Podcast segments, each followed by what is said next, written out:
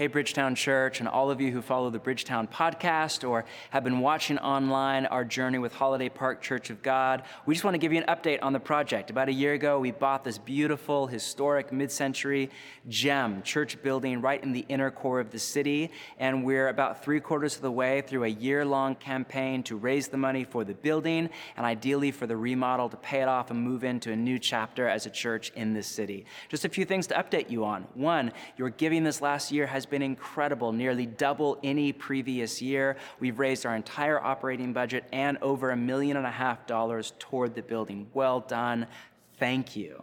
Secondly, as anybody who's ever done a remodel project on an old home knows, the running joke is multiply everything times two. It should take about twice as long and cost about twice as much as you expect. Turns out an old church building is no different. We have just begun the remodel project, but we should hopefully, if all goes well, move in in early 2020 and start a whole new chapter.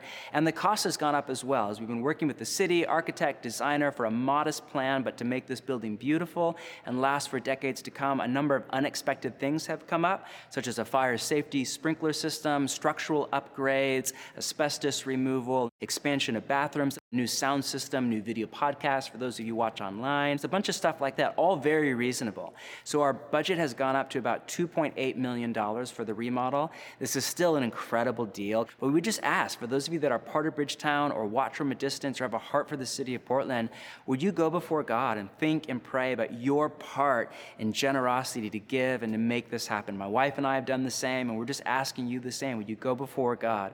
And thank you so much for whatever part you've played in this. We're so grateful. And to all of you, grace and peace.